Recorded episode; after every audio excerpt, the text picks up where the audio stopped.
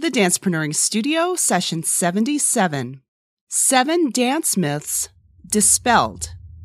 Five, six, seven, eight. Hi there, and welcome to session number seventy-seven of the DancePreneuring Studio. I'm Annette Bone, and the DancePreneuring Studio is the place where dance inspires life and business. I get the privilege of bringing you some of the best and creative minds who are connected to the art of dance, and they share their stories, their ideas, strategies, and tactics to help move your life and your business forward. Coming up in our Step to Success segment this week, staying sane. I have a lot of S's in this session. Oh my goodness. Okay, Dancer's Dialect segment, Cut to the Chase. In our Freestyle Flow segment, Deja Vu, and coming up in our feature presentation, Seven Dance Myths Dispelled. Thank you so much for joining me. Hey everyone, this is Emory, high performance coach, top-selling dance instructor on Udemy and author, and you're listening to another session of the DancePreneuring Studio with my friend, Annette Bone. It's profitable to be skillful and wise. Welcome to this week's Step to Success. A step to your success is anything that moves your life and your business forward. Whether it's an app, a book, or an idea, you can apply something today that will help you succeed. Today's step to success is establishing a hard stop time from your work. And what I mean is, if you're, especially if you're freelance, you're an entrepreneur, and you have a flexible schedule, you need to determine when you're going to actually stop doing work. Now, I'm totally talking to myself because I do not do this. I do it sometimes. And so that's why I'm talking about it, because I can get close to burnout and I can physically feel like, oh my goodness, I just need to stop for a while and do something else and then get back to what I'm doing. And so I do love the flexibility of working when I feel the most productive. And for me, that's usually early, mid-mornings. And so I can keep going and going, especially when you're in a zone and you get really focused and you want to get done. And I find that a lot with the podcast too. When I'm working on the podcast, I just don't want to stop sometimes, you know, and, and then there's other things, especially creative things and putting content together, that I just get going. And it's, it's very easy to get caught up in that. But at the same time, I think there is a delicate balance, especially as an entrepreneur or working as freelance or working on different projects, that you just have to establish a stop time. And one of the tricks, I guess you would say, uh, that I learned, and I've only done this a couple times, is when I'm working remotely, there are times where I will not take my power cord. And so whatever my, where, wherever my battery level is at on my computer, I will work until that battery runs out and I can't work anymore. So it forces me to prioritize, and it forces me to really focus and get things done, which I do definitely a better job at when I'm working remotely as opposed to working at home. So I would recommend establishing, I would recommend establishing a stop time. Gosh, I wonder if I'm going to edit that out anyway. Okay. So I would recommend establishing a stop time for when you're going to stop working so that you can focus on other things, give your mind a break, get some fresh perspective when you do go back to working on whatever it is you're working on. And I think you'll find that very helpful. I know I need to continually tell myself this is something I need to implement a lot more often. And now, Life and Business Connect with the Dancer's Dialect. The Dancer's Dialect is the dancer's language. I share dance terminology and concepts across different genres so you can see the correlations in your life and in your business. Today's word is coupé, which is a classical ballet term, and it means to cut or cutting. And a coupé describes a step where one foot cuts the other foot away, taking its place. And it's usually done as an in-between step for a larger step. Or also there are turns called coupé turns where your foot is placed either in the front of your ankle or in the back of your ankle.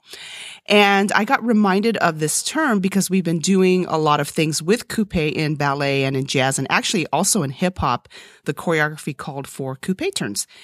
And a lot of times I assess what I feel I've done well in class and what I feel I could improve on. Of course, the latter being a bigger category of what I focus on.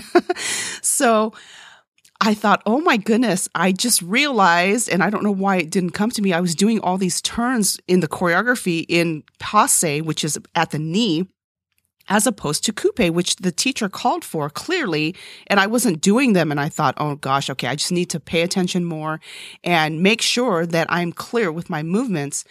And so it also reminded me the importance of being definitive and being clear, and especially in communications, whether it's communicating with someone in your family or with a business partner or with a client for a project. Oh my goodness.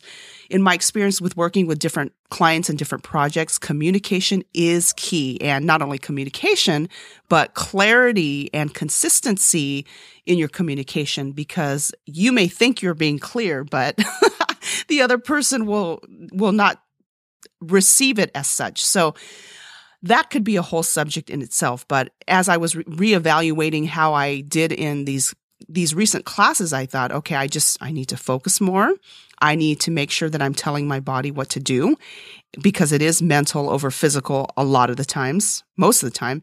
And I need to be clear with not only my communication, but with my movements.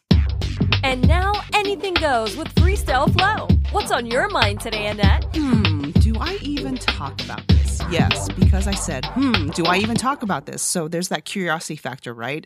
So anyway, you'll see what I mean, why I said that in the beginning. But my son a few months ago had asked me about signing him up to do some background acting work. He was interested in it, and of course, I want to encourage his interest, so I did all the necessary things to get him signed up and do that thing. And so he's done a few projects.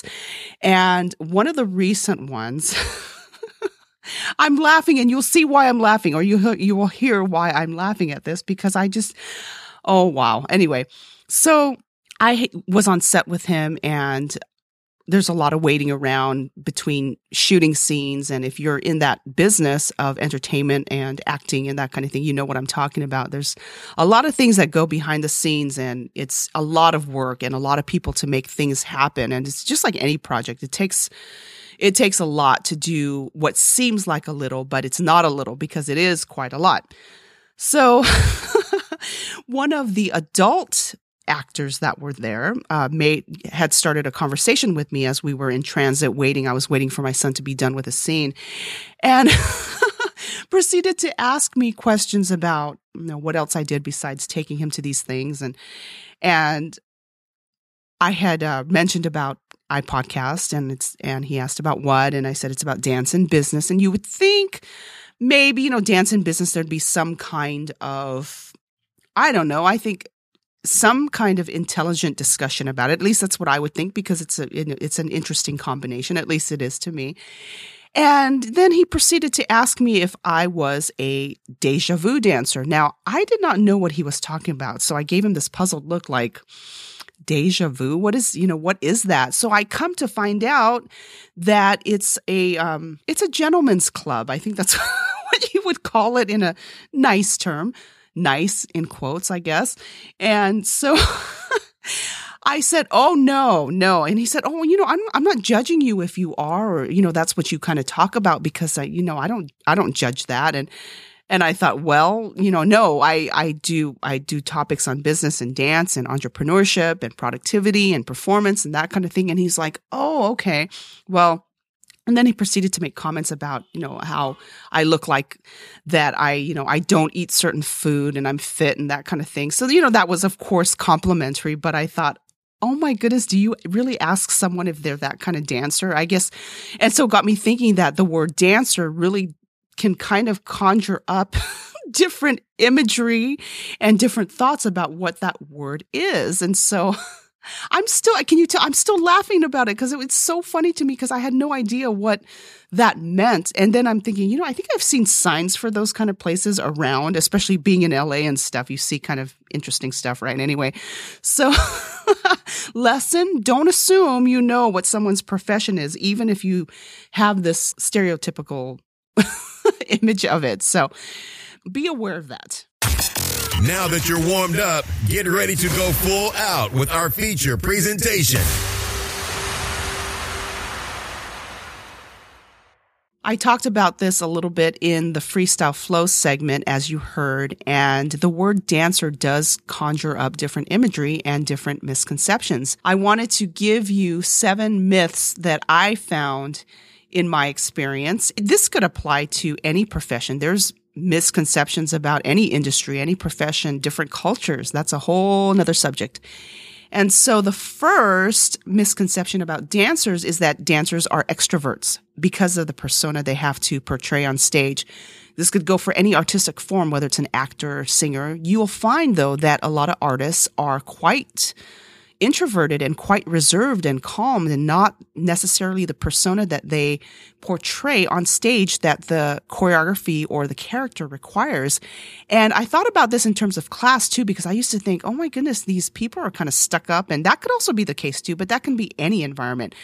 And what I've come to realize is that no, they're either really focused on the class, they don't want to talk, they're just not talkers, they're just calm, and they they just want to focus on the class. And it doesn't mean that there's anything wrong with their personality or that they're stuck up. It's just that's how they are in class. And so dancers are not all extroverts, but of course there are definitely some that are way extroverted. Myth number two. Dancers take the utmost care of their bodies. Now, you would think that is the case, right? But I found that there are a lot of dancers that don't. They eat a lot of junk food. They don't get a lot of sleep. They allow themselves to think negatively, and yet some of them still dance well, I guess, if you call it dancing well. I think that really good dancers, if they incorporated all of this stuff, could be unstoppable. But that's, again, another subject. But I noticed this with even in college, and then when I stopped dancing, then obviously getting back into dance, and just all the abuse that goes on in your body and thinking that you don't need rest time and smoking. I got reminded of this the other day. I was walking out of the studio, and here is uh, just an amazing dancer, and she's just puffing away. And I thought, well, it could be a coping thing. And not to judge, of course, but back in college too, I had a lot of dancer friends that they were incredible dancers, but they smoked a lot. And I noticed that it really affected them in class because their faces were beet red and just completely out of breath. But come to find out, it was a substitute for not eating as much and trying to keep up their figure. So not all dancers take the utmost care of their bodies, although they, they should. And I know that different things work for different people. Myth number three, dancers can choreograph, teach, and perform. When you think of dancer, you think most the general public thinks, oh, they can make up these moves. They made up all these dance moves, and you, they can do stuff on the spot. And, oh, can you teach me? And, and come to find out, dancers have strengths in different areas. It's rare where someone, and they're, of course, out there that they can dance, they can teach, they can choreograph, and do all those things very, very well. But not every dancer can do that. Some dancers are really good at performing, but they can't teach or choreograph. There's some dancers that are really good at freestyle or improvisation, but they're not good at choreography. And then there's some dancers that are really great at choreography and having steps predetermined for them and executing them. But come to an improv session or freestyle session, they they would be completely mortified. So not all dancers are good at all areas of dance, whether it be teaching, choreography, or performance. So you got to find what works for you and what your goals are in those areas. Myth number four, dancers know their dance history. If you want to delve deeper into a subject and really embody it and embrace it, I think you really need to go back and know the history and find the origins and where things come from. And taking a deeper dive into any subject that you're passionate about, I think just enhances the whole experience. And a lot of dancers don't know the greats that came before them and paved the way for them to experience this beautiful art. And so I think they would, if they took the time to find out all this great information and where the history is, I think they would appreciate the art that much better. And that goes for anything. Another dance myth is that you have to start dancing early in order to be a really great dancer. Now that is definitely a myth, because we have examples all over the place of people who started late and that are amazing. The number one example I can think of off the top of my head is Misty Copeland, who started ballet at fourteen and was told that she did not have the right body type for ballet. And she totally defied all the negative stuff that was thrown at her. And um, I really admire her. Other examples are Alice Clock and Dear Maid O'Meara, which I don't think I pronounced the name right, but he is a ballet dancer, and Johann Coburg. There's other people too. What I found interesting was that the classical Greek philosopher Socrates learned to dance at age seventy because he felt that that was an essential part of himself, and that area was neglected. Isn't that interesting? I found that really interesting. So that is definitely a myth, and that's way blown out. There's so many other examples in different genres of dance where people started late, and they are amazing. Another myth is that you have to have a certain body type or look a certain way in order to dance well. Granted, you have certain styles that call for your body type to be a certain way, and there are people that defied that. We talked about Misty Copeland. But at the same time, you can own who you are and what you look like and perform really well and perform the choreography well. There have been dancers who look like they just, if you looked at them at a glance, you'd think, oh, they can't do that or they can't do that step. And then they execute it amazingly. So never prejudge.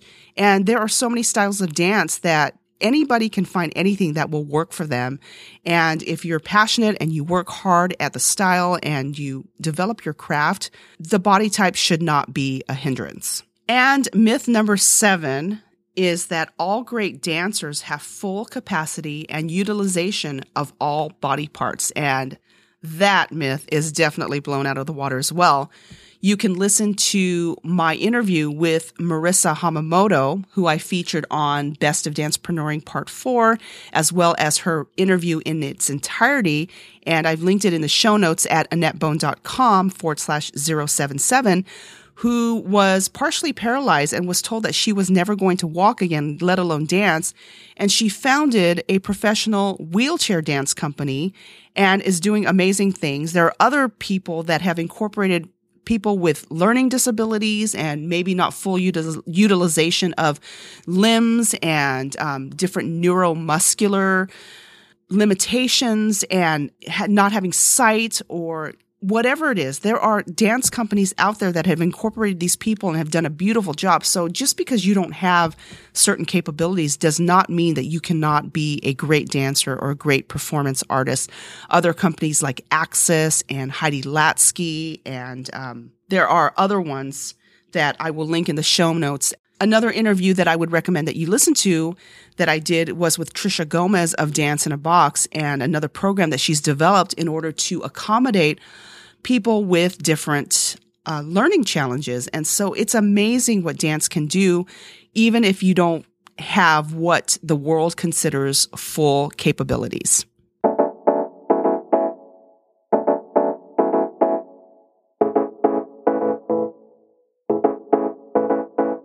So my question to you is, are there any dance myths that you think surround this art? I would love to hear about them. And you could go to annettebone.com forward slash 077, where you'll also find the show notes to this session. And if you found this podcast helpful or any of the other sessions helpful, I would really appreciate a rating, review, and for you to subscribe. And you can go to iTunes or Stitcher Radio. And that way I can continue improving the podcast, get the word out more, and also give you a shout out on a future session of the Dancepreneuring Studio. Until next time, I pray that you have an exceptional week and more blessings than you can imagine. I really look forward to talking with you soon. Thank you for listening. This has been a session of the Dancepreneuring Studio. Find the archives of this show at annettebone.com slash podcast or on iTunes. Contact Annette at annettebone dot com. This podcast copyright by annettebone dot com and dancepreneuring dot com. All rights reserved. The Dancepreneuring Studio is the place where dance inspires life and business.